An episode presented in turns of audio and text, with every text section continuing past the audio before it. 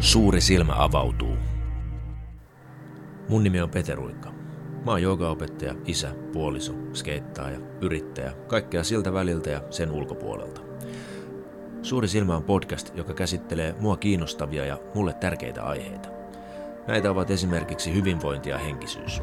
Se, mitä mä näillä tarkoitan, selviää vain kuuntelemalla. Mahtavaa, että olet löytänyt suuren silmän luo. Olet mitä lämpimimmin tervetullut mukaan seikkailuun. Pidemmittä puheitta, lähdetään kuuntelemaan ensimmäistä jaksoa.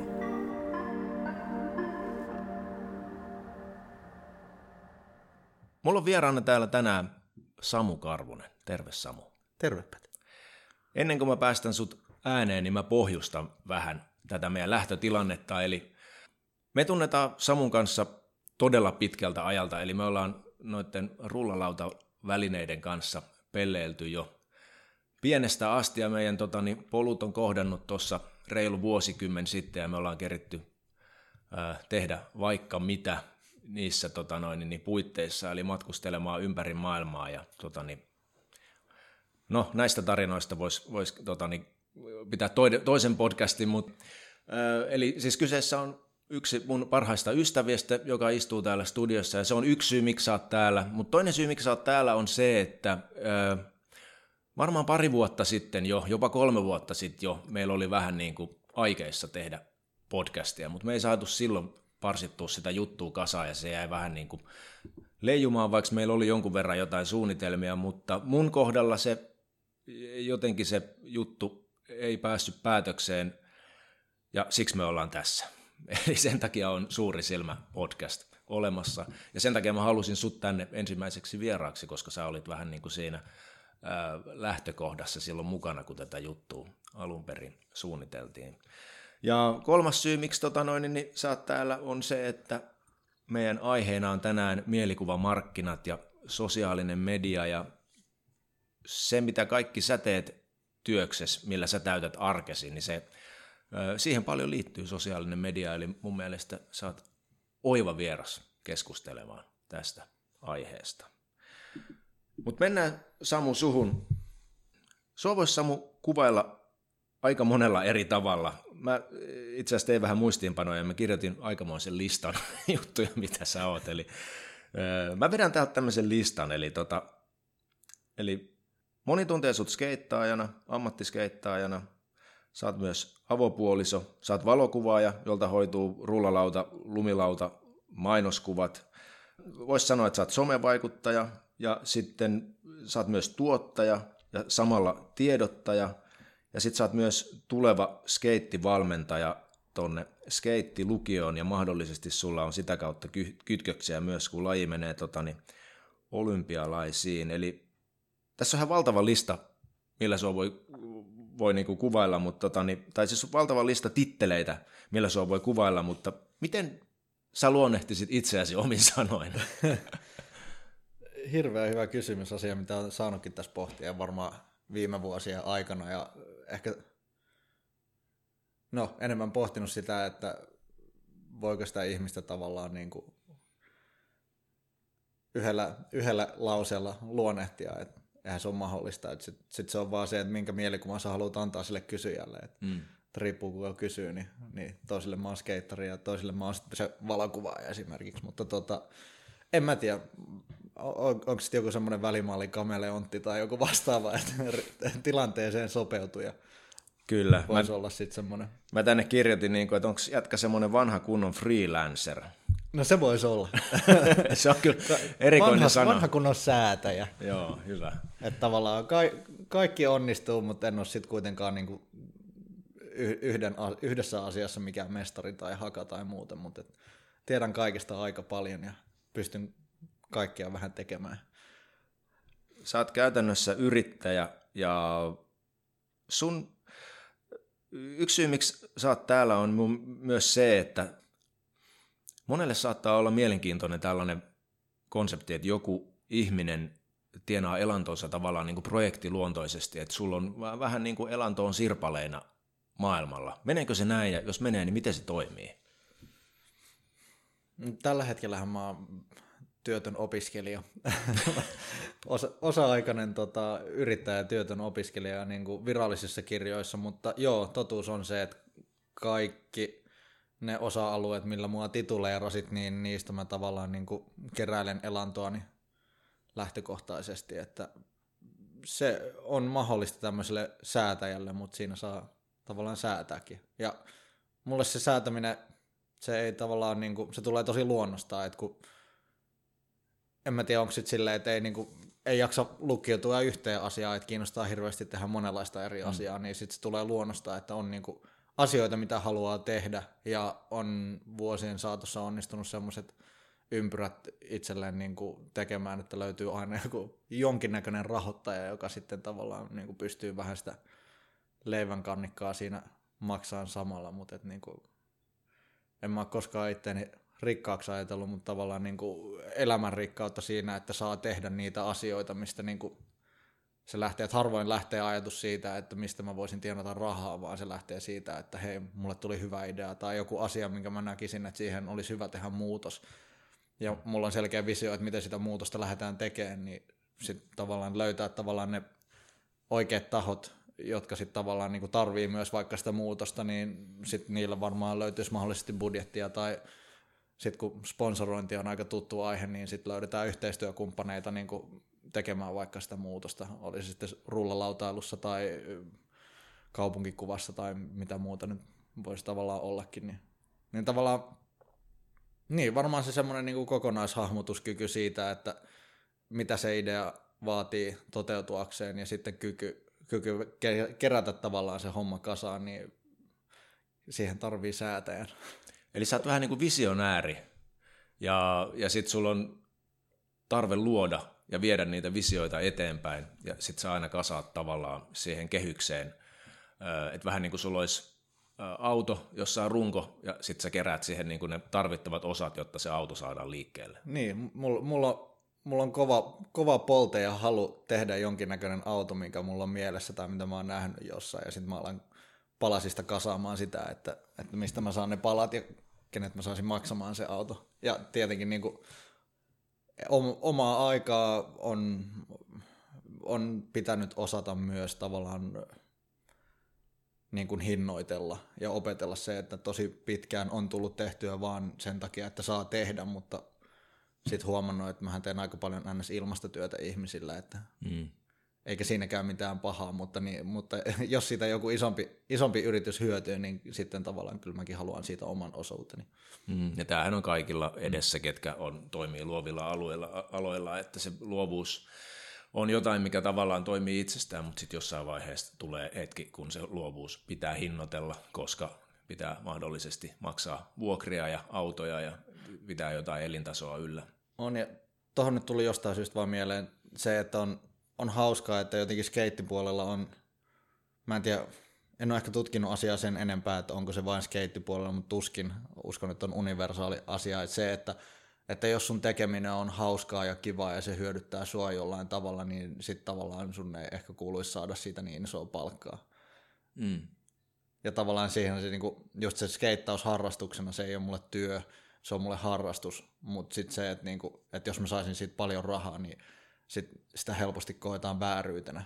Tai mm. tavallaan sitten se niinku, no toi on tavallaan semmoinen ulkopuolelta tuleva ehkä ajattelukanta tai mitä mä ajattelen, että muut ajattelee jossain määrin.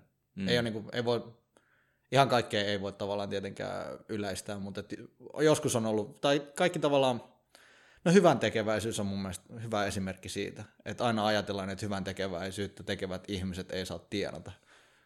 Mutta siis eihän meillä ole kohta enää ketään hyvän tekijöitä. Sittenhän meillä on ihmisiä, jotka on siellä pahan tekijöitä tekee niitä asioita, jotka ei edistä hyviä asioita, koska niille maksetaan siitä, niin miksi me ei maksettaisi hyvin niille tyypeille, jotka tekee niitä hyviä asioita? Miksi hyvän tekeväisyydessä niin paljon rahaa pitää mennä sinne hyvän tekeväisyyteen, koska eikö tavallaan niillä? Tai mm. jos saat pointista kiinni. Joo, joo, niin saan kiinni, kyllä, kyllä. kyllä. To, toki ei niin kuin hyvän tekeväisyydellä ei ehkä tulisi rikastua, mm. mutta tavallaan ei sun pitäisi niin kuin siinä kitkutellakaan, koska sähän teet lähtökohtaisesti paljon hyvää. Kyllä.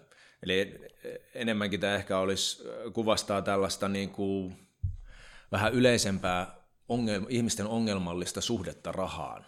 Joo, Joo, että mistä saa tienata ja mistä ei, ja tämähän on skeittauksessa hyvin iso keskustelu usein, että, mm-hmm. että mikä sponsori on ok ja mikä ei esimerkiksi. Niin, aivan, aivan. Mä uskon, että tämä on aika universaali aihe, koska raha, vaikka se on tosi arkipäiväinen juttu, me kaikki tarvitaan sitä päivittäin, niin se on kuitenkin, saattaa olla hyvin ongelmallinen monelle, koska mä ainakin tiedän, itse olen ää, joutunut luomaan nahkani monta kertaa sen rahan kanssa ja, ja että miten se, miten se vaikuttaa mun elämään ja miten, miten sitä voi niinku tuoda elämään vai, vai voiko tuoda näin poispäin. Mutta se olisi joskus itse asiassa vaikka ihan oman jakson aihe, toi raha, se on mielenkiintoinen aihe. Mielenkiintoinen uskonto.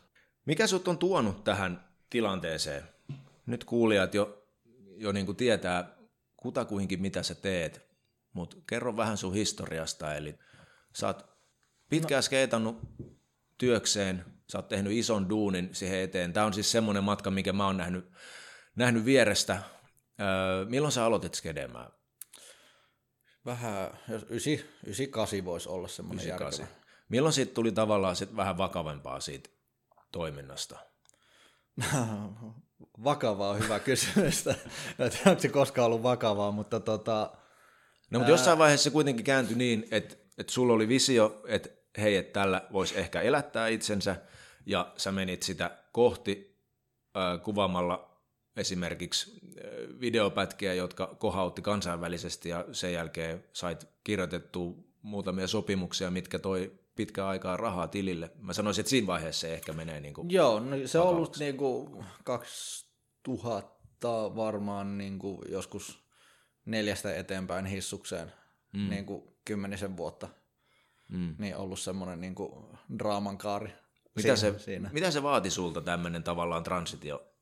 No ja jälkikäteen niin mun mielestä mä oon kuitenkin vain ainoastaan lähtökohtaisesti niin kuin toteuttanut sitä omaa, omaa tahtoa siinä skeittauksen puolella siinä mielessä, että mä oon vaan halunnut tulla paremmaksi skeittariksi. Mulla on ollut, mulla on ollut visio siitä, että mä haluan kuvata seuraavan pätkän. Toki mun ympärillä oleva kulttuurikupla ja ihmiset on ollut täysin siinä samassa junassa, eli me ollaan porukalla kaikki vaan aina haluttu skeitata enemmän ja meillä on ollut ajatus seuraavasta videoprojektista ja kaikki on ollut siinä satasella messissä, että sen ei ole niin kuin harvoin kuvattu tavallaan kenellekään semmoista seuraavaa sponsormia pätkää tai muuta, että se on niin ollut semmoista päivittäistä tavallaan tekemistä ja se on tullut sen mukana sitten niin kuin ne NS-sponsoribonukset ja toki sitten kun siihen on laitettu vähän enemmän rahaa väliin, niin on, paineet on kasvanut siitä, että mikä se oma taso ja tekemisen laatu on, eli tavallaan niin kuin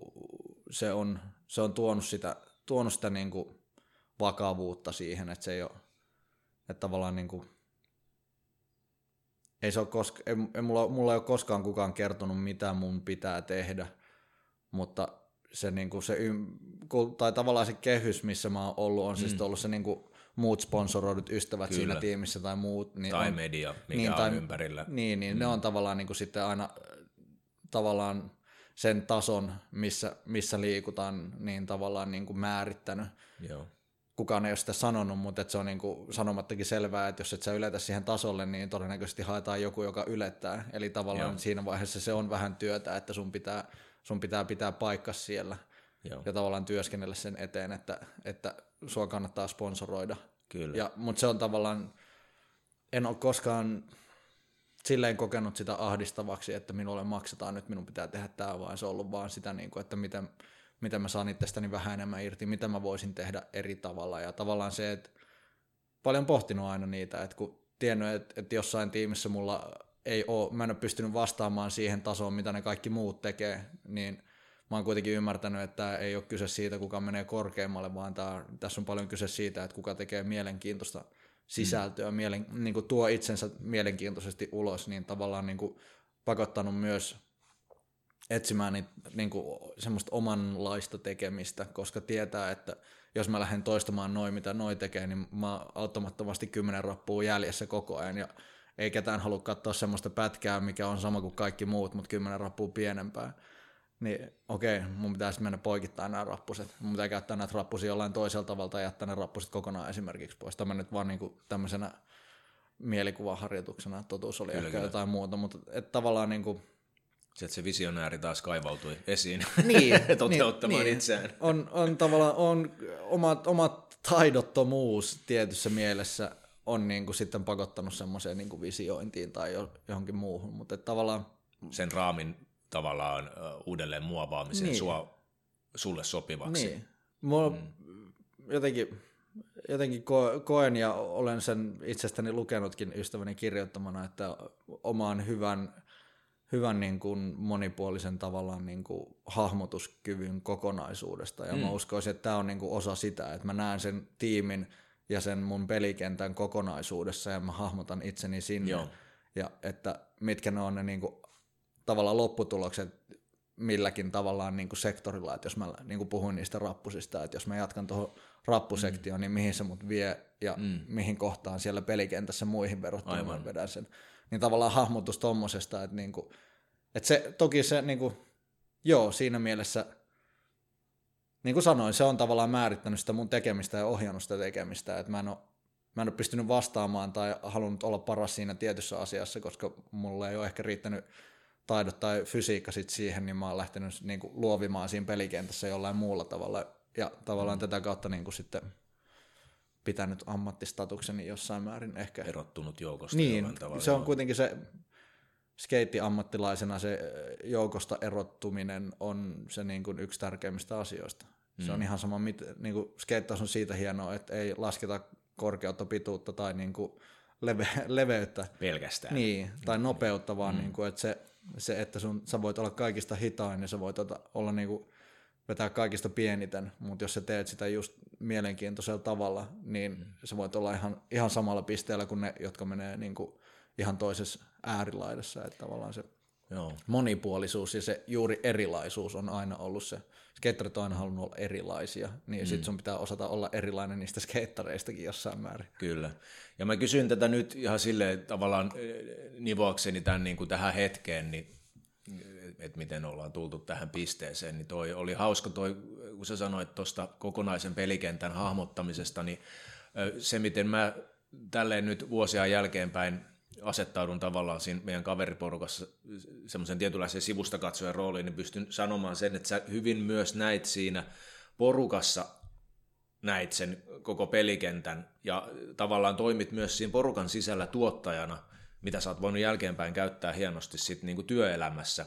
Että sä oot nähnyt siinä porukassa niinku tavallaan kaikkeen roolit ja, ja, totani, ja toiminut silleen tuottajana, että et hei, et nyt pitää tehdä ulkomaan reissu, miten tämä homma saadaan niinku alueille ja varataan vähän lippuja ja tota, niin varataan hotellia ja hommataan autot ja on kamerat ja kaikki, tiedätkö. Totta kai me ollaan tehty tätä niin kuin yhteistyössä, mä näen, että, että sulla on ollut joissain määrin niin kuin vielä suurempi liekki. Tai totta kai ehkä sulla on ollut silleen suurempi liekki, että, että sä oot ollut yksi niistä harvoista, ketä on tosiaan, kenen elanto on ollut siinä kiinni, niin se, se drive on ollut niin kuin vielä kovempi siinä. Mutta niin kuin, ja sitten vielä se, että sä oot aina opiskellut, että jos tarvitaan joku juttu, nyt puuttuu niin kuin videon editoija, että pitäisi saada video tehtyä.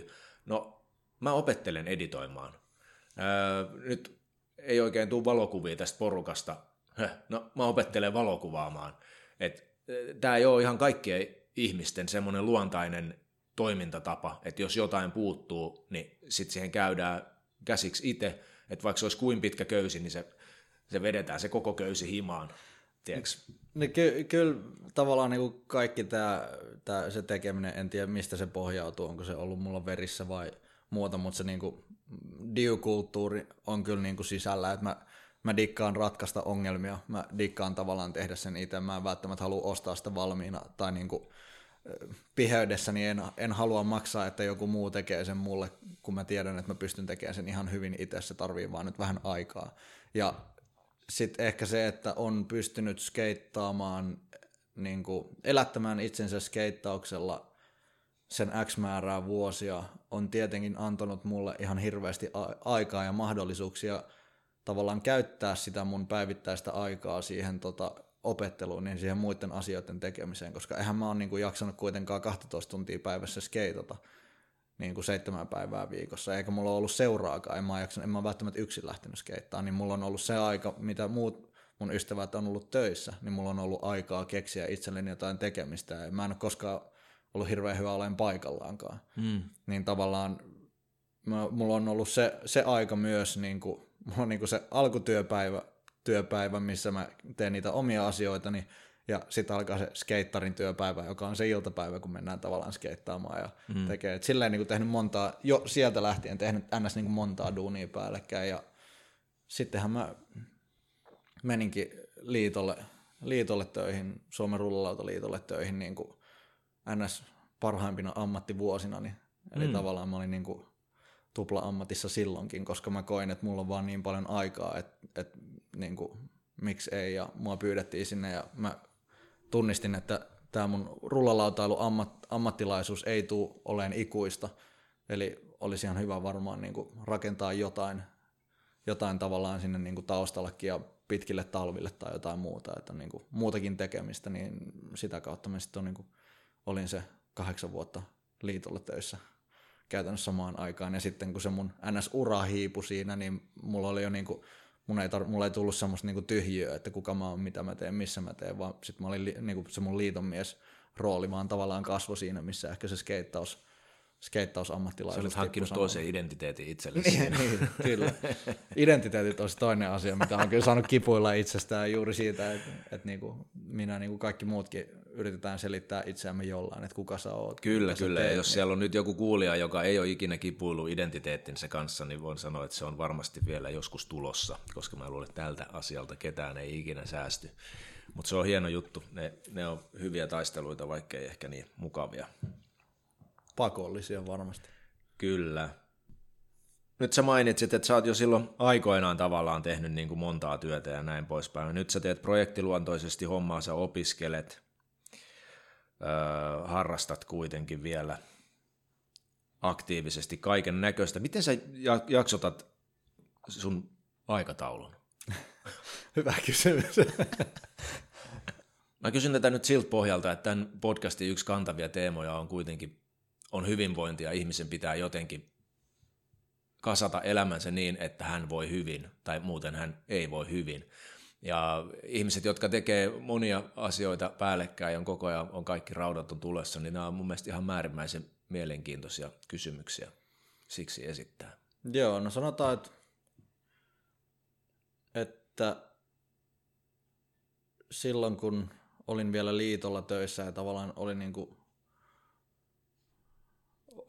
se oli se mun päivätyö, niin se oli tavallaan niin kuin, se oli helppoa, kun oltiin siinä kohtaa itsemme herroja aika pitkälti, että me aika pitkälti saneltiin se, mitä me tehdään ja päinvastoin, että oltaisiin lepääty laakereilla, niin siinä ehkä kävi sillä että me Ansin kanssa tehtiin ihan helvetisti tavallaan liikaakin jossain määrin ilman, ilman niin kuin järkevää päämäärää tai isompaa, niin kuin, mullakin loppui hahmotuskyky jossain, jossain kohtaa, kun oli vaan niin paljon hyviä ideoita, mitä alettiin takomaan ja ja tavallaan sitten mulla tulikin piste siihen kohtaan, että, että mä en enää, no siis uupumus, joo, jonkin sortin uupumus, koska tai ainakin itse huomasin, että mua ei enää kiinnostanut se työ, mä en ollut enää tavallaan, mm.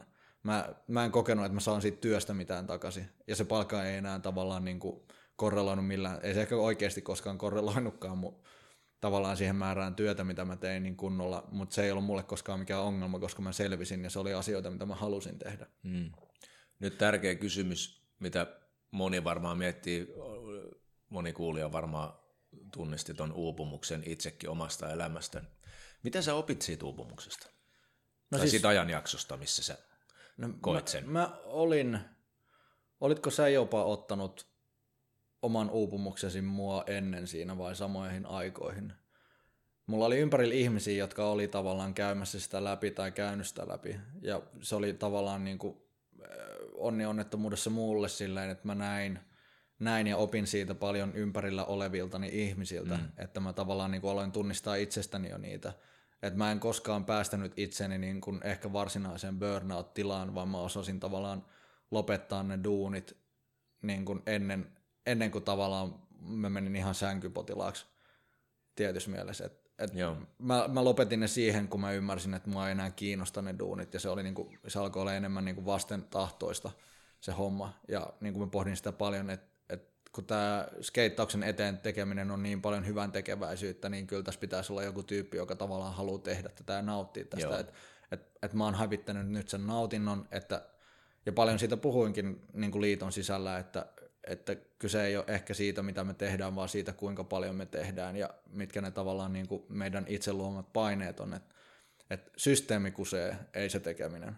Mm. Ja ehkä silloin en saanut niin paljon siihen vastakaikua ja totesin, että, niin kuin, että, että mun, mun visio siitä, miten asioita pitäisi muuttaa, jotta tämä niin kuin alkaisi toimimaan ja ei olisi niin raskasta tekijöille, niin, niin tavallaan ei ollut silloin, siihen ei tavallaan niin kuin tartuttu vielä ja mä totesin, että sit, sit niin kuin mä en voi enää jatkaa tällainen. Hmm. Ja nyt on no, ei, no hauska, hauska ja tota, mielenkiintoinen katsoa, että nyt Anssi kahden vuoden päästä Terveisiä Paukkusen Anssille sinne kotistudioon. Tulee nyt perässä ja tavallaan niin huomaa sen, että kun se on tavallaan vielä kaiken lisäksi jäänyt yksin tavallaan tekemään sitä mun lähdettyä, mm. niin, niin kuin, ei.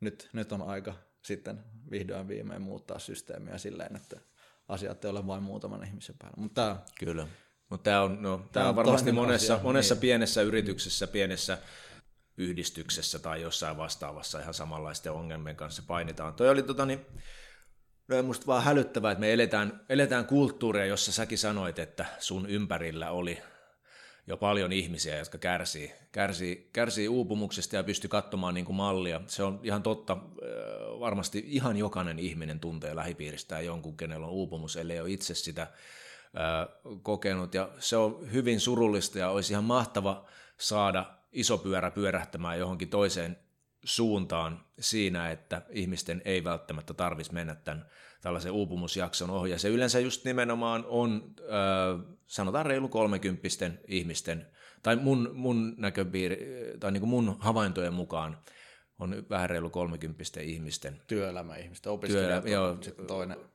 Joo, kyllä. Joo, ei, ei missään nimessä liity pelkästään työelämään, että et saattaa olla hyvin nuorilla opiskelijoillekin jo uupumusta, mutta huomaan usein, että ihmiset, kun menee 30 rajapyykin yli, on X määrä ai, vuosia työelämässä ja sitten tota, niin tietyt elämän realiteetit tulee vastaan, niin se uupumus hiipii yleensä siinä kohtaa. Mutta on ihan mahtava kuulla, että sä oot ö, päässyt tai sä oot ollut sen verran niin kuin hereillä ja etukenossa, että sä oot pystynyt irrottautumaan niistä ajoissa, koska monilla ihmisillä se menee sen tietyn rajapyykin yli, että ei ole enää voimia ehkä irrottautua ja rakentaa sitä arkea uudestaan, koska jos voimat on loppu, on tosi vaikea katsoa eteenpäin, katse kääntyy äkkiä taaksepäin ja sitten tulee semmoinen vähän niin kuin luuppi, missä aletaan, aletaan elämään, missä ei kävellään vähän niin kuin selkä edellä vastatuuleen, ei viitti kääntyä, ei ole voimia. Joo, ja kyllä tavallaan pakko sanoa, että, että, että mä oon mä oon tosi etuoikeutettu ja optimistinen myös luonteeltani, joiden, ja tavallaan niin kuin näitä ajateltuna, niin mulla on ollut hyvät mahdollisuudet heittäytyä esimerkiksi pois. Mä oon päässyt tavallaan niin kuin saanut sumplittua itseni sillä että, että mulla ei ole ollut sitä pelkoa, että, kun, että jos mä lähden pois siitä työstä, niin mitä mä sitten, millä mä elän. Mulla ei ole lapsia, mulla ei ole ketään elätettävää, mulla on pienet tulot. Mä oon aina oppinut, aina elänyt tosi vähällä. Ja mulla on ollut sponsoreita ja tavallaan niin kuin, mulla on hyvä perhesuhde. Tavallaan mulla ei ole koskaan ollut semmoinen olo, että, niin kuin, että vaikka mut loppuisi rahat tai jotain muuta, niin ettenkö mä pärjäisi tai ettenkö mä voisi sitten vaikka mennä porukoille vähäksi aikaa tai niin kuin, mulla ei ollut semmoinen, niin kuin monisäätäjänä mulla on semmoinen olo, että tiiäksä, mä aina löydän töitä. Mulla on uskonut siihen, että tekevä, tekevä töitä lop, niin kuin löytää kyllä. Et, et, et mä ymmärrän, että moni ei ole, ei ole samassa kohtaa, tai moni ei voi niin kuin verrastaa tavallaan omaa tilannetta muuhun, että on se niin kuin paljon suurempi pelko siitä, että et niin kuin, et, et mä en selviä, jos mä en ole täällä töissä, jolloin se töistä lähteminen on niin kuin ihan huomattavasti Kyllä tavallaan vaikeampaa ja on paljon helpompaa ajatella, että no, tämä nyt on, ehkä tämä on nyt tämä kausi tai jotain muuta. Kyllä, mä voin allekirjoittaa tuon täysin itse. Olin samassa työpaikassa yli vuosikymmenen ja se ajattelu todella helposti tuollaisen aikajakson jälkeen niin kuin lukkiutuu, lukkiutuu siihen, että jos tämä menee alta, niin sitten menee kaikki.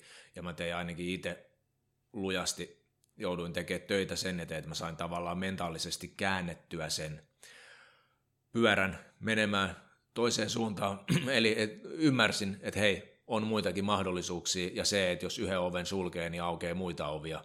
Et se, se ei ole sanottu, mutta se on ihan täysin mahdollista, mutta jokaisen pitää vaan jotenkin kaivaa se itsestään. Valitettavasti se vaan vaatii jonkun verran voimaa, ja jos ne on lopussa, niin sit pitää keksiä se joku, joku taikanappula jostain, millä pääsee tota, niin sen kynnyksen yli. Niinpä.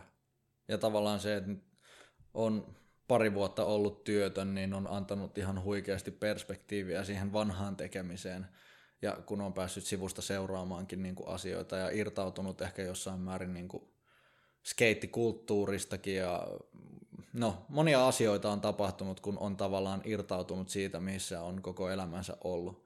Ja musta tuntuu, että mä oon vaan niin kuin, mä tuplasti rikkaampi ihminen Kyllä. kuin se, että mä olisin jatkanut, jatkanut niiden asioiden tekemisessä, mitä mä tein. Ja mä uskon, että mä pystyn tekemään niitä asioita niin kuin miljoona kertaa paremmin nyt, kun mä hahmotan, että mitä mä oon tehnyt, tai mitä mä oon tehnyt niin, niin kuin jääräpäisesti väärin tietyssä mm. mielessä. Mutta se, se tarvii tosi paljon aikaa, ja mä ymmärrän, että se on se meidän aikakauden ongelma siinä, että ihmisillä ei ole aikaa olla ja miettiä ja katsoa sivusta, vaan on pakko tuottaa ja olla töissä jossain määrin koko ajan. Joo, me eletään jollain tavalla sellaisessa, no kuulostaa rajulta, mutta jo, jonkunnäköisessä orja-yhteiskunnassa, jossa on tosi vaikea päästä tuollaiseen tilaan, jossa voi niin kuin laskea kaikki työkalut käsistä ja antaa vaan olla ja vähän reflektoida taaksepäin ja tavallaan päästä kiinni siihen, että mikä mun elämässä on olennaista, mihin suuntaan mä menen. Se suunta saattaa oikeasti hämärtyä ja karata ihan täysin,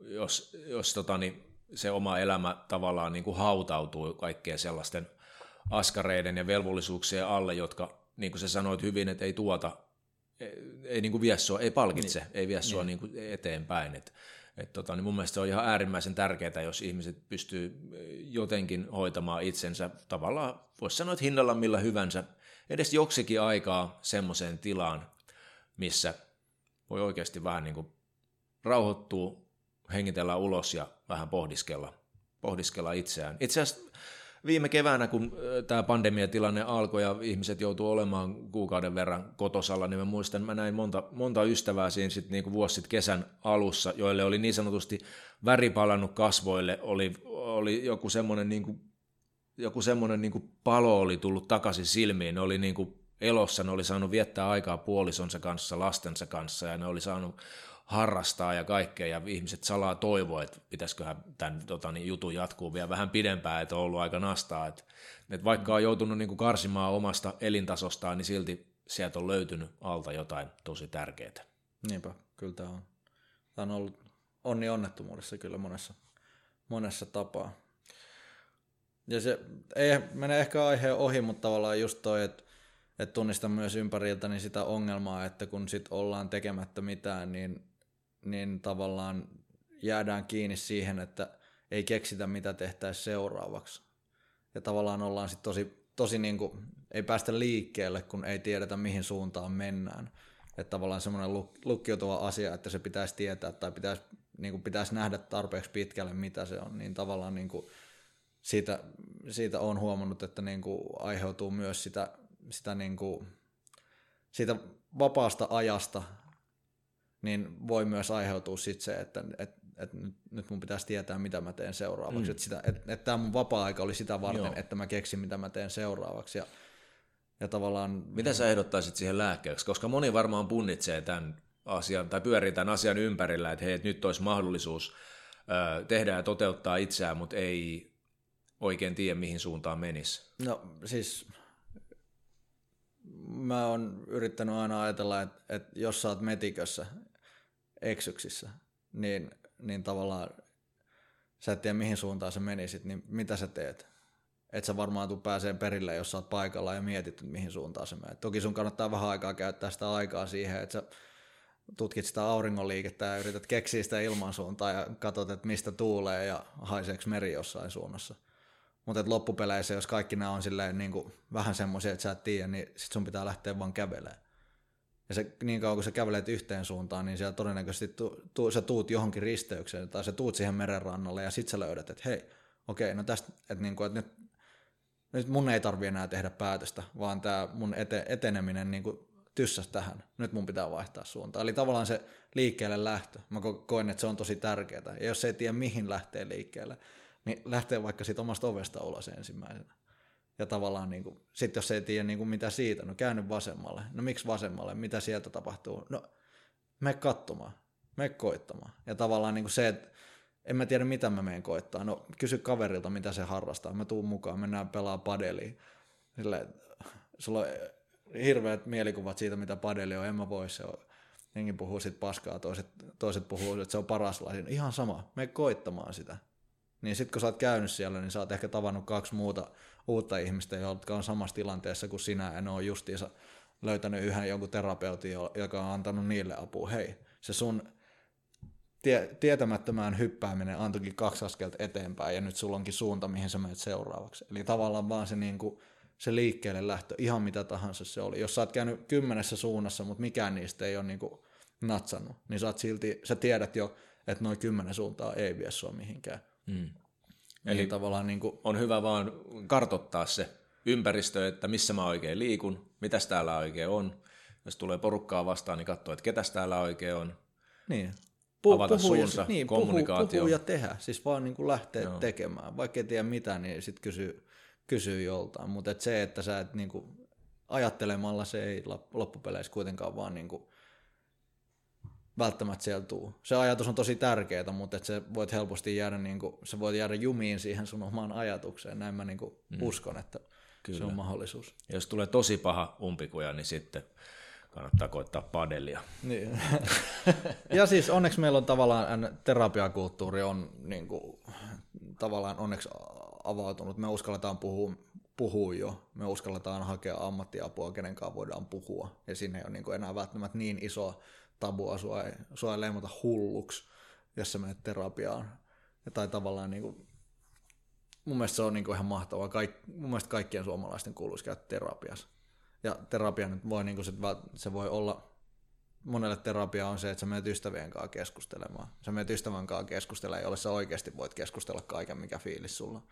Sillä, että sä pystyt avautumaan, että sulla ei ole tavallaan siinä mitään, mitään niin kuin välissä, välissä niin kuin, että en, en mä viittinyt tästä puhua, kun mä en halua vaivata tota tai jotain muuta, vaan silleen, että ei kun sä suolat kaiken ulos. Ja sitten niin yhtäkkiä sä huomaat, että vaan se, että toinen ei ole sanonut sanaakaan, niin sulla on jo parempi olla sen takia, että sä oot päässyt sanomaan niitä jotain asioita ja ehkä hiffannut, hiffannut jotain asioita siinä, kun sä oot itse sanonut ääneen. Mm. Mutta sitten kun sä oot miettinyt niitä pään sisällä, Kyllä. niin sä oot jotenkin, ne ei ole, niissä ei ollut samaa vaikutusta, mutta kun sä sanot se ääneen jollekin toiselle, niin sä havahdut itse siihen, että mutta eihän tämä näin olekaan, tähän kuulostaa ihan sairaan tyhmältä. Kyllä, kyllä. Tämä on ihan äärimmäisen hyvä pointti, että on hyvä pitää yllä totani, ainakin yhtä mielellään muutamaa semmoista ihmissuhdetta mm. elämässään, jossa tosiaan voi, voi avoimesti, avoimesti kertoa kaiken. Se on, tota, niin, se on todella mm. suuri voimavara, että ei, ei, ei pyörittele niitä asioita päässään, vaan kaikki, on ne sitten huolia, murheita tai vaikka ne olisi sitten suunnitelmia, ne kannattaa sanoa eteenpäin, ne menee aina askeleen, askeleen eteenpäin. Jotenkin jos pitää kaiken itsensä sisällä, niin silloin se on taas aikaisemmin puhuin siitä luupista, niin mm. se on vähän se luupin ruokkimista sitten. Eli, eli pitää jotenkin saada se kerä avautumaan ulospäin. Niin, sä, pystyt, sä pystyt tavallaan se yhden täyden ympyrän sä pystyt tekemään, mutta sen jälkeen se alkaa toistaa jälkeen, itseään. Niin, toistaa itseään. Että tavallaan siinä kohtaa sun pitäisi saada se niinku ulkoinen arvioitsija, tai sitten sun pitää ottaa se askel sivuun ja ottaa uusi ympyrä tavallaan. Niinku. Kyllä. Tykkään visualisoida asioita. Se on hyvä. Mielikuvia, niistähän me puhutaan. Mennäänpä mielikuviin, mielikuvamarkkinoihin. Eli nyt me ollaan vähän puhuttu susta, puhuttu, puhuttu mitä, tota, niin, mitä sä teet työkseen. Tosiaan siellä on paljon somen käyttöä, tiedotusta. Öö, no itse asiassa sun skeittiura on perustunut siihen, että sä oot kuvannut videopätkiä tai siis sua on kuvattu ja sä oot esiintynyt videopätkissä, Kyllä. ja sitten ne videopätkät on jaeltu tonne noin maailmalle ensin DVD-levyillä ja sit, sitten tota noin, niin, ö, eri suoratoistopalveluista, ja sitten vielä siitä sen jälkeen somesta. Itse asiassa kuulut siihen sukupolveen, joka on tosi hauskasti käynyt näiden kaikkien formaattien läpi, ja säkin oot niin nähnyt alusta asti vaikka jonkun Facebookin, Instagramin, muiden sosiaalisen median tulon ja, totani, ja, ja itse kuulun siis samaan porukkaan, ja se on, oli tosi mielenkiintoinen, niin kuin, että siitä tuli osa omaa työtä, Ja sitten siitä tulee ehkä osa omaa identiteettiä, koska sponsoroituna skeittäjänä sä joudut niin kuin laittamaan itsestäsi asioita esille. Ja moni asia siis pyörii somen ympärillä mutta sun elämässä. Mutta puhutaanpa vähän niistä välineistä. Aloitetaan siitä, niistä välineistä, mitä somessa käytetään. Eli somessa käytetään tietokonetta, kännykkää, pädejä. Mitä nämä edustaa sulle? Pelkästään nämä siis välineet. Stressiä ja turhuuden roviota. Kaik- kaikkea ylimääräistä, mutta et samaa, samaan aikaan ihan uskomattomia mahdollisuuksia ja hienoa tietoyhteiskuntaa. Se, että sulla on 90 prosenttia kaikista maailman kysymyksistä niin kuin kahden napin painalluksen päässä. Sä saat vastauksen aina Kyllä. kaikkeen.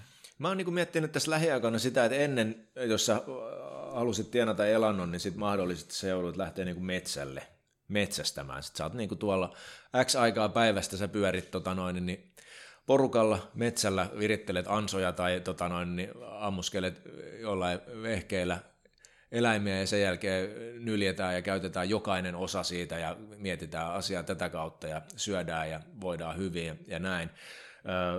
Eletään tavallaan niin kuin aktiivista sellaista luonnollista elämää, mutta nykyään sä pystyt hoitamaan sun elannon istumalla alas kahdeksaksi tunniksi tällaisen taikalaatikon äärelle, avaat sen laatikon ja alat naputtelemaan sen tota noin, niin yksivärisiä näppäimiä ja sitten jollain tavalla joillekin tulee kuukausipalkan muodossa kerran kuussa eri numerot tilille, tai sitten jos oot sun tapainen freelancer, niin sitten sinne tulee niin kuin laskuperusteisesti aina projektiluontoisesti sitä korvausta.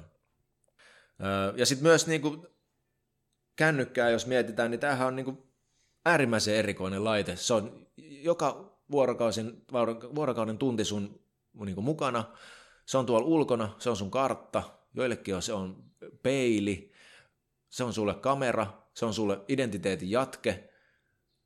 Se voi olla sosiaalisessa tilanteessa paikka suojautua, tulee joku tuttu vastaan, jolle sä et halua jutella, niin sä hautaudut äkkiä kännykkään. Mitä sulla tulee mieleen näistä laitteista? Nämä on kuitenkin ne, millä tätä sosiaalista mediaa tehdään ja kulutetaan. No ei, tämä on just se ajatuskuva siitä, että, tai se, että sitä juuri sitä kokonaiskuvaa, se, että minkälaisia me ollaan vuosisatoja me ihmiset ollut ja miten, miten niin kuin muutamassa vuosikymmenessä meidän toimintatapa on niin kuin heittänyt häränpyllyn ja miten, miten tavallaan niin kuin, miten me ollaan siihen sopeuduttu. Moni ei ole sopeutunut siihen, monella on hirveä duuni sopeutua siihen, toiset on sopeutunut siihen tosi hyvin, mutta sitten taas sen niin kuin mukana tuovat, tuomat ongelmat vasta niin kuin alkanut valkenemaan. Niin, tässä näin lähiaikoina. Mä niin. just itse asiassa tuossa katsoin, tota, niin vähän tein taustatyötä tätä jaksoa varten, niin on niin kuin amerikkalaistutkimuksia, missä lapset viettää niin kuin kuusi, ja jopa jossain tutkimuksessa sanottiin kymmenen tuntia ruutuaikaa ää, päivässä, ja näillä lapsilla on siis tota, niin, niiden vuorovaikutustaidot ei kehity, ja nämä lapset ei muun muassa niin kuin, opi puhumaan. Niin, tai... Ja nämä on niin kuin ihan uusia juttuja silleen, että nyt on vasta sen verran aikaa tavallaan sen sosiaalisen median keksimisestä, että nyt, nyt, nyt me voidaan alkaa tarkastelemaan niin kuin niitä ilmiöitä. Niin kuin nämä justiinsa tavallaan niin kuin tämän onnellisessa asemassa siinä, että mä oon, mä oon elänyt lapsuuteni ilman puhelinta. Ja sitten kun se puhelin on tullut, niin mä oon, mä, mulla on ollut vertauskuva siitä, niin kuin vertaus, niin, vertauskuva siitä, että mitä se oli se elämä ennen sitä. Että se oli siellä niin kuin, ennen hakattiin toisia kepeillä ja syötiin hiekkaa laatikolla. Ja nykyään niin kuin istuta, istutaan hiekka, hiekkalaatikon, hyvä jos päästään hiekkalaatikon reunalle asti tavallaan. Ja ei välttämättä niin paljon puhuta kaverille, tai no, ei se ole niin raakaa. Toki meillä on jotain Pokemon Goota, missä se kaverinkaan niin kuin, molemmat tuitatte ruutuun, mutta kuitenkin mm. pelaatte edelleen, te liikutte pihalla. Ei tavallaan, niin kuin, ei kaikki, missään nimessä en tarkoita sitä, että puhe, puhelin ja niin kuin, nämä somet olisi pelkästään huonoja asioita, mutta vaan se, että niin kuin tiedetään, että mihin asioihin ne vaikuttaa ja mitä asioita me justiinsa ei opita samalla tavalla kuin ennen. Hyvä kysymys on myös, että mitä meidän tarvii enää oppia siinä mielessä. Tarvita, tarviiko jokaisen meistä osaa, osaa tota nylkeä jänis ja keihästää se ei, koska nykyään me voidaan tilata se puhelimella.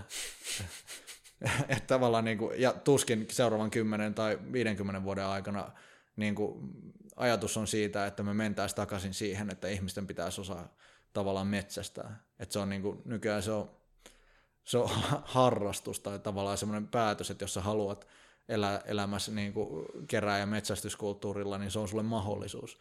Mm, no sehän on tavallaan myös, jos me mietitään tätä meidän nykyajan niin kuin liikuntakulttuuria, kehon kulttuuria, niin sehän on myös tämän, tämän tuotos, että työ hyvin pitkälti on istumatyötä, jonka jälkeen, mistä me itse asiassa puhuttiin, kun käveltiin tähän studiolle, niin että jos koko päivän olet istunut koneella, niin sen jälkeen hyötyliikunta kyllä niin kuin kiinnostaa. Että sehän niin kuin ihan, nämä on ihan äärimmäisen iso juttu, mitkä muovaa tätä koko meidän, koko meidän kulttuuria, miten me toimitaan ihmisinä. No niin, no mutta tavallaan alkuperäiseen kysymykseen, että mitä nämä tavallaan niin kuin on ja mulle edustaa, niin tätä päivää, tätähän nämä on.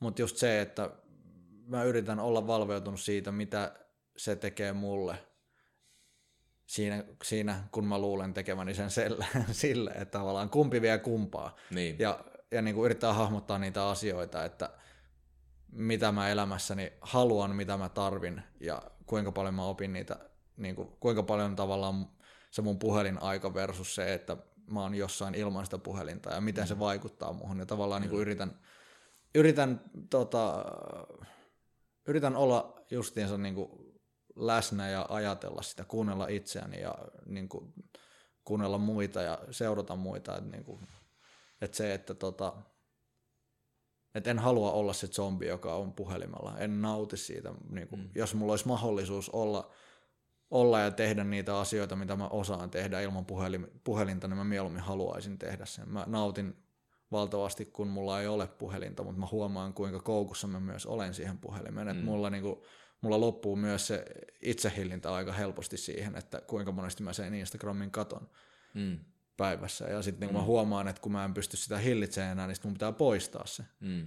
Silleen, että niin kuin, se on loppupeleissä meidän, niin kuin, no se tota, Netflixin somedokkari oli, on mahtava ja suosittelen kaikille katsottavaksi. Niin tämä on monelle ollut Social avaja. Dilemma. Social Dilemma, kyllä. Niin, joo. Eli tavallaan just se, että, että kun niin, ne kuitenkin kaikki some-asiat on, ne kamppailee meidän meidän tavallaan niin kuin vuorovaikutuksesta, kuinka paljon aikaa me ollaan niillä alustoilla ja niiden... Niin huomio, huomiota. Niin, huomiota, niin. niin. ja tavallaan se, että ne on yritetty tehdä ja onnistuttukin tekemään mm. niin koukuttaviksi, kun ihmisille voi vaan niin kuin koukuttavaksi sen asian tehdä. Kyllä. Niin se, että mä huomioon nämä asiat itsessäni, että, että kun mä huomaan olevani koukussa, niin miten mä, miten mä katkaisen sen koukun ja palaan siihen kohtaan, missä mä olen, mä itse päätän, milloin mä katon sen, enkä, enkä tavallaan siinä, että – että mä roikun siinä justiinsa. Ja tavallaan niin kuin, koska se on semmoinen, niin kuin, koska se on addiktoiva asia, mä en,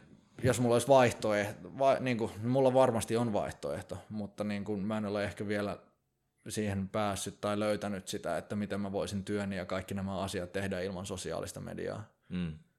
Mutta tosiaan, jos mulla olisi vaihtoehto, niin mä mieluummin olisin sieltä poissa, jotta mun ei tarvitsisi koko ajan taistella sen, niin kuin, mm. sen addiktion kanssa siinä. Kyllä, kyllä. Se olisi paljon, nyt se on niin kuin jatkuvaa semmoista pumppausta, että okei, Joo. että mä oon taas vähän liikaa puhelimella, nyt pitää tehdä jotain, että mä oon Joo. vähemmän puhelimella, kun olisi paljon helpompaa, jos ei olisi koko puhelinta lainkaan. Mutta se on nykypäivää ja siltä on vähän vaikea välttyä, niin yritän löytää niitä työkaluja, missä tavallaan mä pidän sen balanssin siinä mm. niin kuin sopivassa viihdekäytössä, että se ei syö mua, Joo. vaan mä käytän sitä hyödykseni. Mä hyödyn siitä. Niin, määrin. Niin, mä hyödyn Joo. siitä en, ja sen niin kuin, ylikäytön haitat Kyllä. koitan minimoida. Sanotaan Koska näin. siis niin kuin, somehan on semmoinen moderni mutkan suoristaja. Esimerkiksi tämä podcast, me ei oltaisi tässä tilanteessa ilman, ilman niin kuin sosiaalista mediaa, ilman, ilman internetin hakukoneita sun muita, koska niin kuin aika lyhyessä ajassa sain selvitettyä, että mitkä, mitkä laitteet mä tarviin, mitä mä tarviin siihen, että tällainen keskustelu voidaan nauhoittaa ja miten se sitten niinku jaellaan myös eteenpäin tota noin, niin internetissä. Et sille on itsekin... Minkälaisin mielikuvin?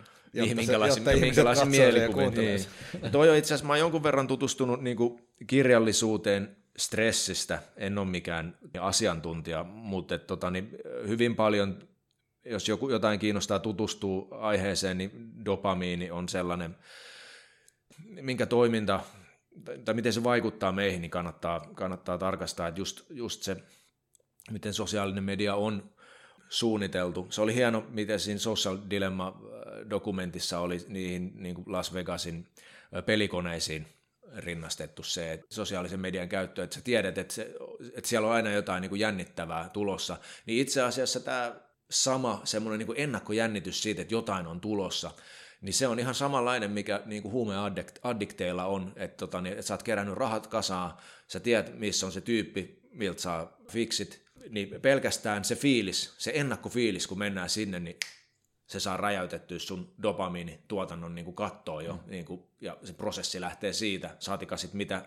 se itse prosessi vielä tekee. Ja sitten on vielä tavallaan, sit sulla on se vierotus, vaihe siitä pois, että esimerkiksi sosiaalinen media, kun saat, tässä on ilmeisesti paljon yksilöllisiä eroja, että miten ihmiset, niin kuin, miten ne reagoi siihen dopamiiniin, miten, millaisina ne tasot pysyy, tiedätkö? että jotkut saattaa tulla turraksi sille ja tarvii niin kuin aina lisää, ja jotkut niin kuin, reagoi vaan eri tavalla tavallaan siihen dopamiinin vaikutuksiin, niin sitten just se, mitä sä sanoit, että, että, että, niin kuin, että se pitää laittaa välillä pois, ja se saattaa aiheuttaa sitten taas ahdistusta, koska sä taistelet niinku niiden sun jatkuvasti ylös-alas pumppaamien tavallaan niinku dopamiinitasojen välillä.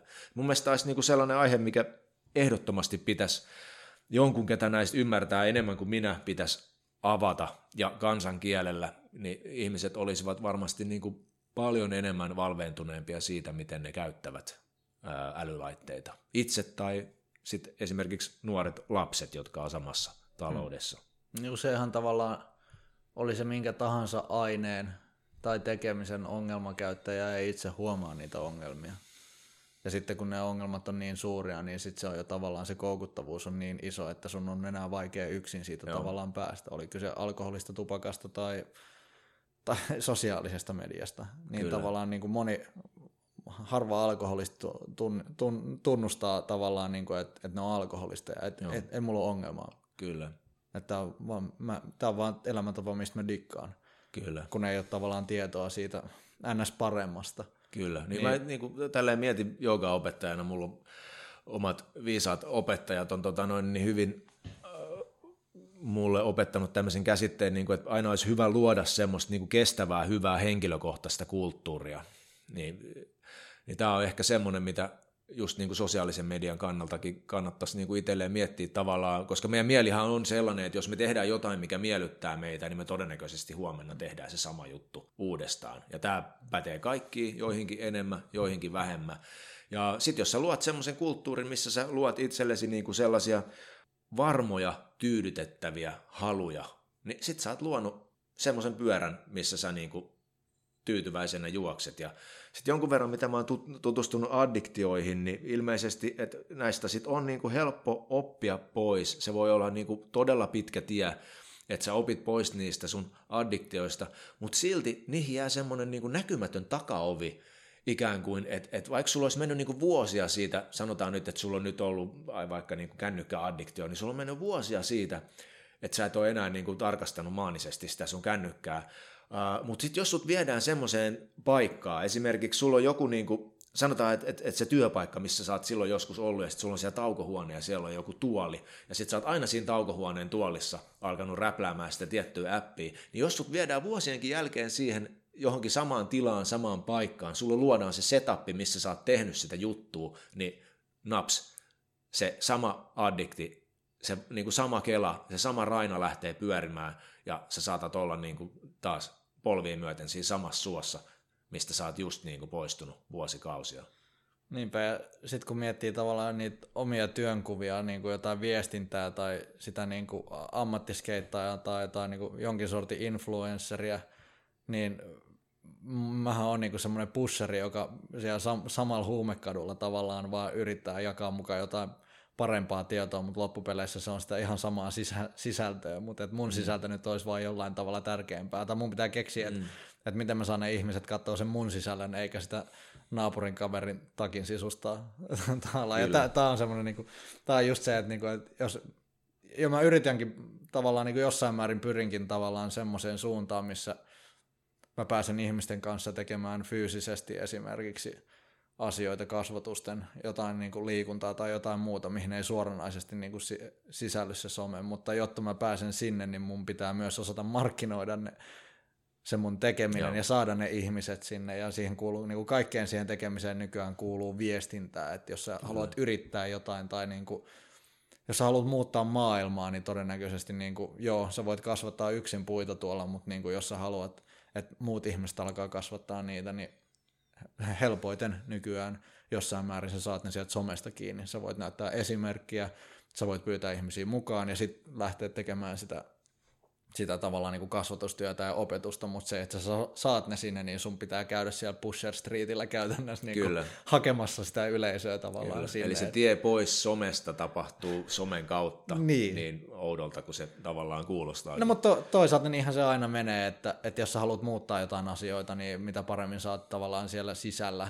sisäpiirissä, niin sieltähän se muutos lähtee, että, että sä voit tavallaan niin kuin sä kieltäydyt kaikesta somesta ja yrität kampanjoida ihmisiä siellä somen sisällä, että tulkaa pois sieltä, niin. te, te kuolette, niin eihän se tule tapahtuu. Niin, Vaan että et sä oot siellä somen sisällä ja keskustelet siitä somen käytöstä esimerkiksi, niin siellähän se sen muutoksen saat aikaa. Eli tavallaan niin kuin... Onko tämä tavallaan semmoinen ehkä, jos mietitään nyt, meidän jakson aiheena on mielikuvamarkkinat, niin mikä olisi tavallaan, mikä on sun etiikka tavallaan siinä sun somen käytössä se, että millainen pusher sä olet? Mun mielestä niin kuin mä, mä, miltä se nyt ulospäin vaikuttaa, niin kuin mun pyrkimys on juuri tavallaan niin kuin aiheuttaa sitä keskustelua ja no, eihän mä nyt jossain omassa somessani niin kuin jatkuvasti jaa mitään, mitään tavallaan, niin kuin, että tiedosta somen käyttösi tai ei, ei somen käyttö ole siis mulle mikään semmoinen henkilökohtainen taistelu, mm. vaikka tässä niin. ollaan niin paljon kyllä, siitä kyllä, keskusteltu. Joo, joo, niin kuin, että, ja koen muutenkin se, että, että ainoa ihminen, ketä mä voin muuttaa, on minä itse.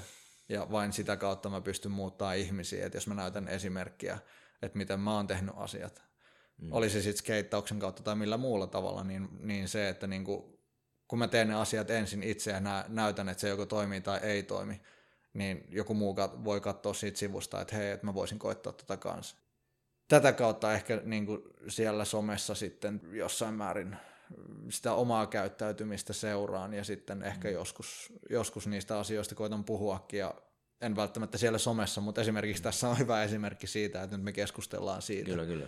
Ja me ei tavallaan, niin kuin, ei niinkään, että mä yksin huutelisin siellä omassa somessani, että mitä asioita kannattaa ja ei kannata tehdä, mutta teen sitäkin paljon. Esimerkiksi kyllä. aina kun opin itse jotain, niin mulla on, mä huomaan, että mulla on tosi, tosi usein vähän liian nopeakin tarve kertoa siitä muille, ennen kuin mä oon niin kuin pureskellut sitä tarpeeksi itse. Että, ää, uusimpina asioina, kun tosiaan opiskelen ammattivalmentajaksi, niin tavallaan tosi paljon oppinut niin kuin omasta fysiikasta ja tekemisestä asioita urheilupuolelta.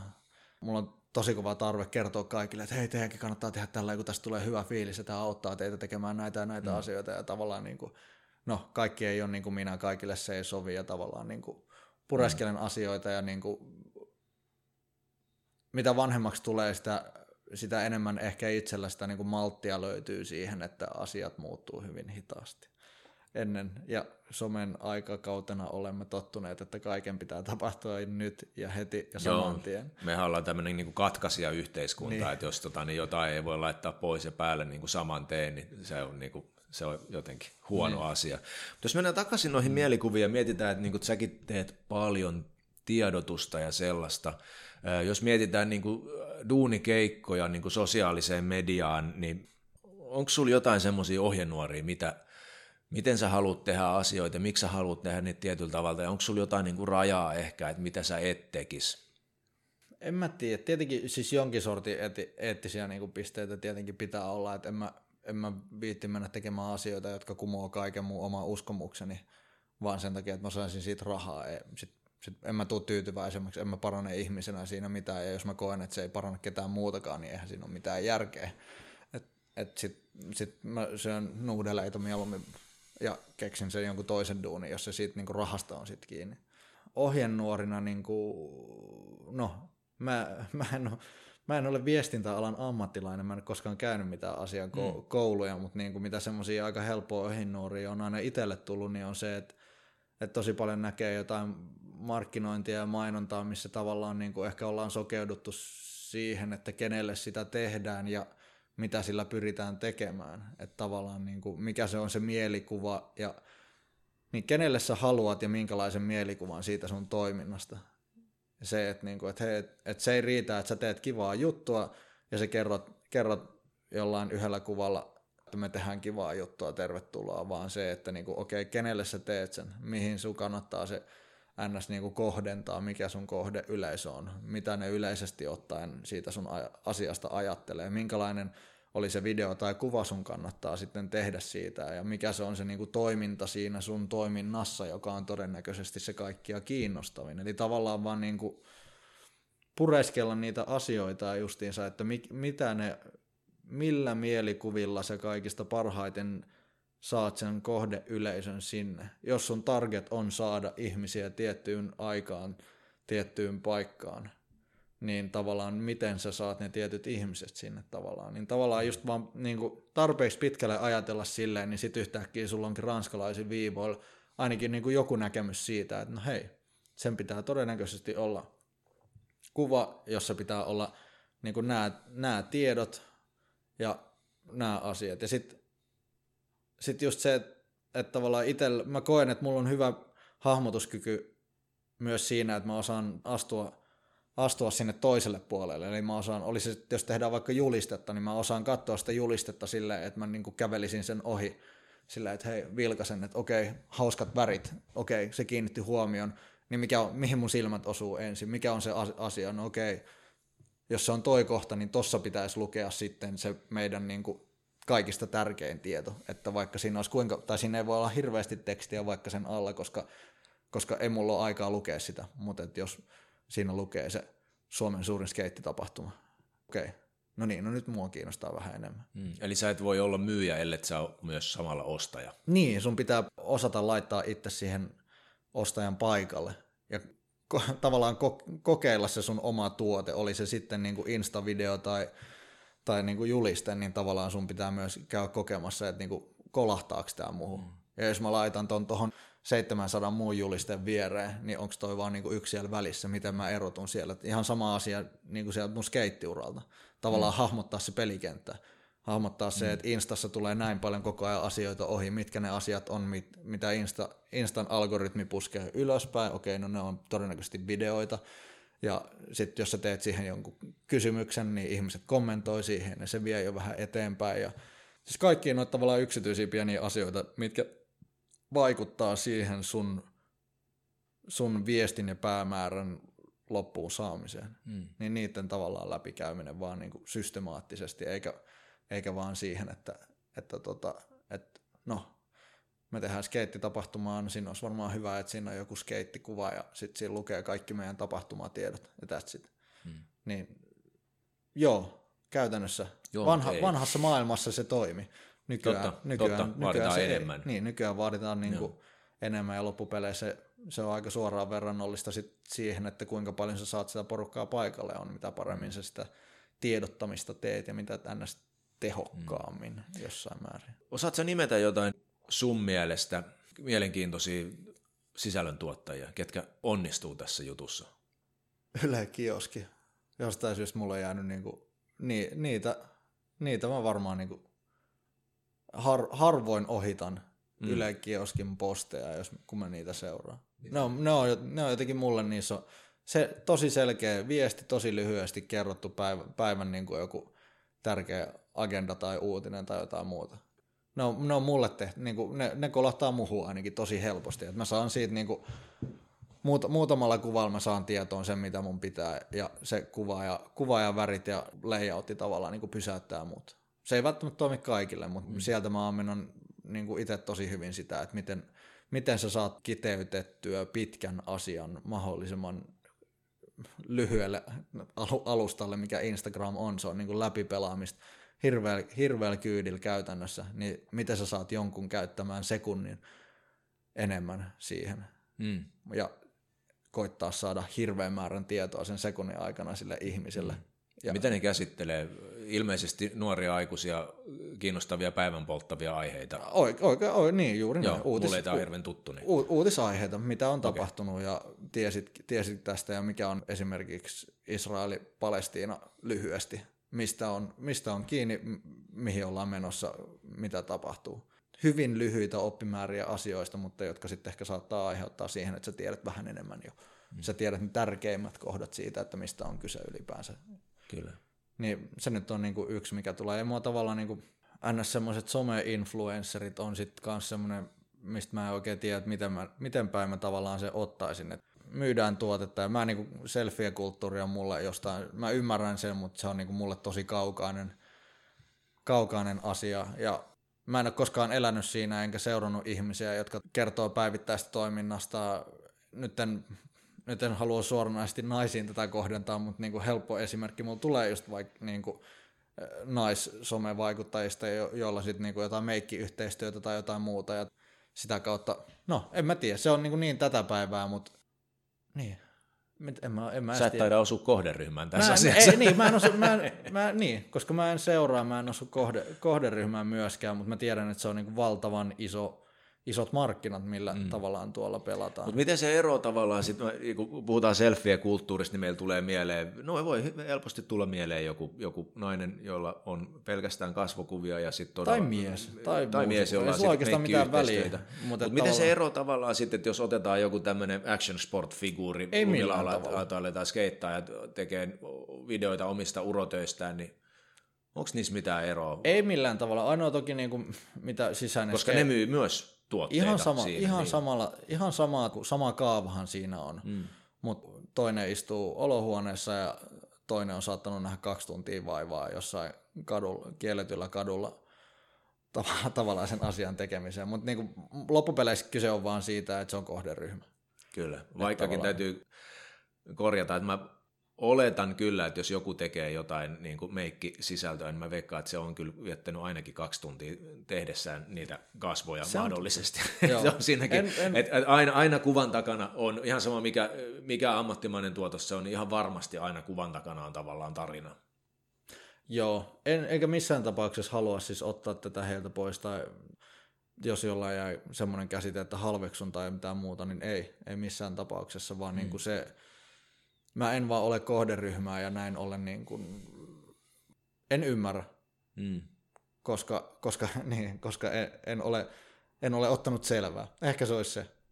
En mä, niin kuin, enkä, enkä, no, jos kyse nyt on vaikka niistä meikeistä tai jostain mm. kasvohoitotuotteista, niin kuin en itse käytä, en, en tavallaan niin kuin, en osaa suoranaisesti sitten sitten tota, en ota selvää enkä ymmärrä, miksi niitä tarvisi käyttää. Mä selviin ihan, tarviiko ihminen jotain kasvohoitotuotteita ihan hyvin, tämä naama pysyy mm. paikallaan ilman. Mutta toisaalta me ei tykätä selfie-kulttuurista, ehkä näissä meidän naamoissa on jotain vikaa. mutta siis joo, ei kyllä. Omaa tietämättömyyttä ja ehkä haluttomuutta jossain määrin. Tai no, ei, ei edes haluttomuutta, ei mun tarvitse. Mm. Ei, ei mun tarvitse tavallaan tietää tuosta, mutta... Et...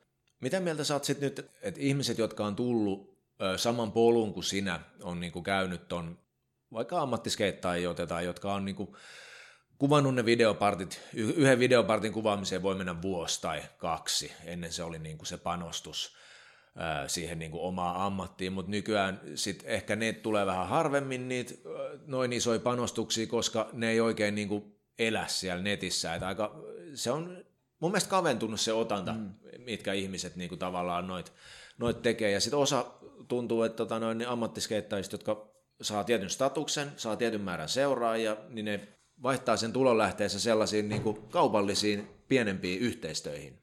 Mun mielestä se kertoo hyvästä sopeutujasta, joka on pystynyt opitun kaavan hyväksymään, että se vanha kaava ei toimi ja uusi kaava on nyt tämä maailma on muuttunut ja nyt tätä asiaa pitää tehdä tällä. Ja meidän, kun puhutaan skeittikulttuurista, niin meidän kulttuurillinen ympäristö on tosi paljon hitaampi liikkuja ja hyväksyjä kuin tavallaan ne yksittäiset ihmiset, jotka on ymmärtänyt, että hei, jos mä haluan elantoni tehdä, niin, niin mun pitää siirtyä enemmän siihen, että mä, mä höpöttelen sille kameralle yksikseni ja luon sitä sellaista sisältöäkin, jotta mä voin tehdä niitä pienempiä yhteistöitä ja jatkaa kuitenkin niin kuin elämääni niin, että mä pystyn skeittämään suurimman osan päivästä. Niin vaikka itsekin, itsessänikin huomaan niin kuin muutosvaikeutta siinä, niin, tai niin kuin muutosvastaisuutta. Mä haluaisin, että asiat on niin kuin ne on aina ennen ollutkin. Mutta tota, kun ei markkinat tavallaan, markkinat ja tekeminen ei suoranaisesti niin kuin, yleisö ei maksa siitä, siitä ei kukaan, se ei, se ei ole enää validi tapa, se on vanhanaikainen tapa. Ja mitä pitemmälle mennään, sitä vähemmän sitä ehkä enää on semmoista kuin, että, että sulle riittää, että sä teet yhden pitkän, pitkän videon, kuvaat vuodessa ja kuvaat yhden lehtihaastiksen.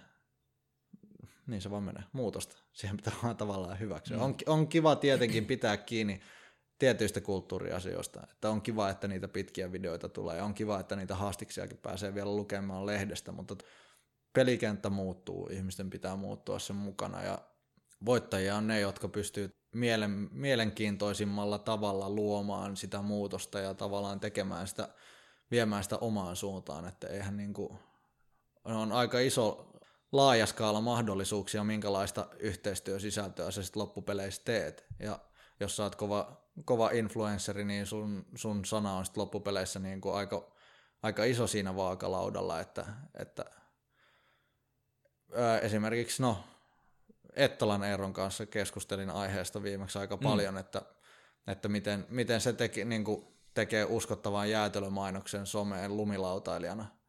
Mun mielestä sillä on niin kuin hyvä ajatus siitä, että hän haluaa kuitenkin aina, että siihen sisältyy sitä lumilautailua ja että, että siihen sisältyy jollain tavalla sitä niin kuin esteettistä ja mukavaa toimintaa myös niin, kuin niin paljon kuin, niin kuin mahdollisuus vaan antaa että se, että siinä on jäätelöstä kuva, niin siinä on edelleenkin myös se sen niin kuin lumilautailija ammattilainen näkyy siinä toiminnassa muussakin kuin vaan sit jossain vaatetuksessa tai jossain muussa, vaan että se on, että se on siellä lumilautailemassa ja sitten siinä on se joku temppu tai joku muu. Että tavallaan se on niin kuin osa sitä sen identiteettiä, mistä se ei halua välttämättä niin paljon karsiutua.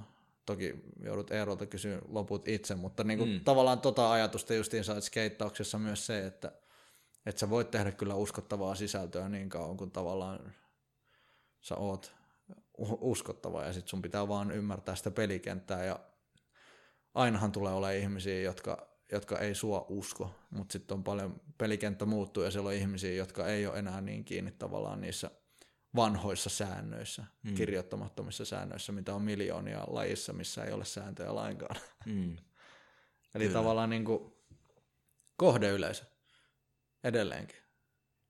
Tavallaan mä en usko, että esimerkiksi Ettalan eron kohdeyleisö on niin kuin, mä tiedän paljon siinä nyt on seuraajia, mutta että sataprosenttisesti enää kore lumilautailupiiriä. Sillä on varmasti paljon muutakin ihmisiä, jotka seuraa sitä vaan niin kuin NS lumilautailu-urheilijana. Ja niitä niillä, julkisuuden niin, persoonana. Niitä julkisuuden persoonana. Mm. Niin ei tavallaan, niin kuin, että, että se oli se sitten vaikka se jäätelömainos, niin ei sen kuulukaan välttämättä kolahtaa niihin koretyyppeihin.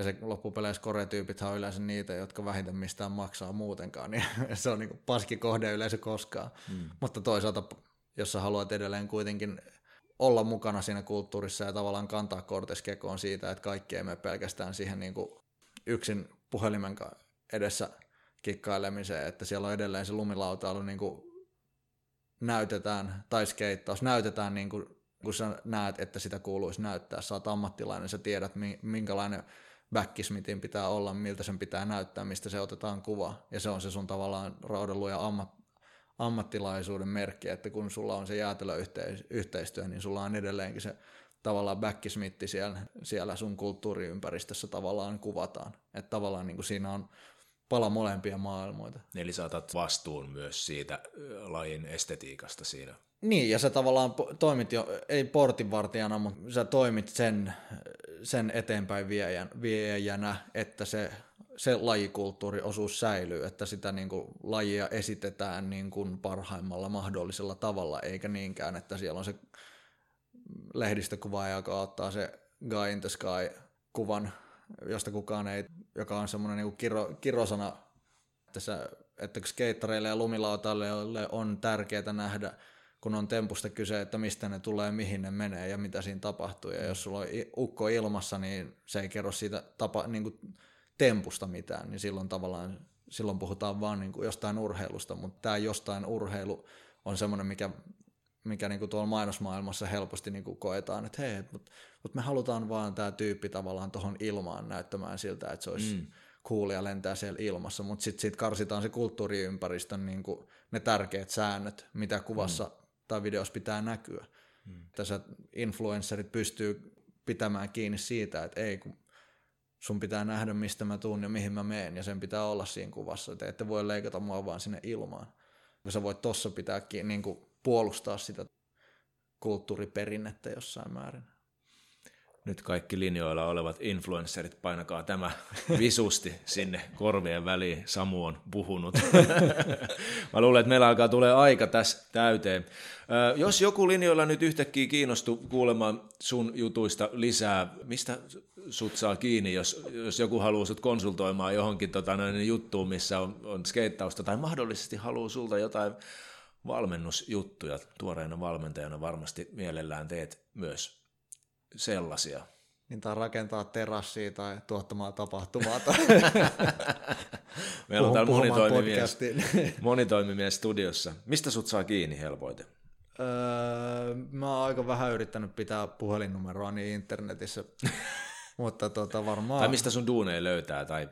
No Instagrami on varmaan semmoinen, mistä mut löytää Samu Karvosella. Mulla on muutama tili, toinen on valokuvia, valokuvia periaatteessa ja toinen on lähtökohtaisesti vaan mun henkilökohtaista elämää ja pääosin skeittausta tai lumilautailua tai jotain muuta harrastamista, mutta tota, on mulla aika köpöt nettisivutkin samukarvonen.com tällä hetkellä. Oho, en olisi käynyt, tätä Joo, ne ehkä tarvii, ne on ollut pitkään ja uusina alla, mutta tota, sieltä löytyy mun mailiosoite, niin sitä kauttakin saa kiinni. Mutta tota. Hyvä. Mutta mielellään, mielellään keskustelen ihmisten kanssa erinäisistä aiheista. Tykkään spekuloida paljon. Oikein. Hei, tuhannesti kiitoksia Samu. Meillä on ensimmäinen suuri Silmä-podcastin jakso nyt purkissa. Tämä on tästä vaan. Tota Toivottavasti noin. ei viimeisen, ainakaan mun takia. en usko. Kyllä mulla on, tota noin, niin, mulla on vähän pitempi kestoiset suunnitelmat no niin. varalle. Hyvä. Hyvä. Kiitos Samu. Arvon kuulijat, siinä oli Suuri Silmä podcastin ensimmäinen jakso. Mahtavaa, että olet kuunnellut näin pitkälle. Mä ajattelin tähän loppuun vielä summata muutamia ajatuksia, mitä tuli tämän mun, mun ja Samun keskustelun tiimoilta mieleen.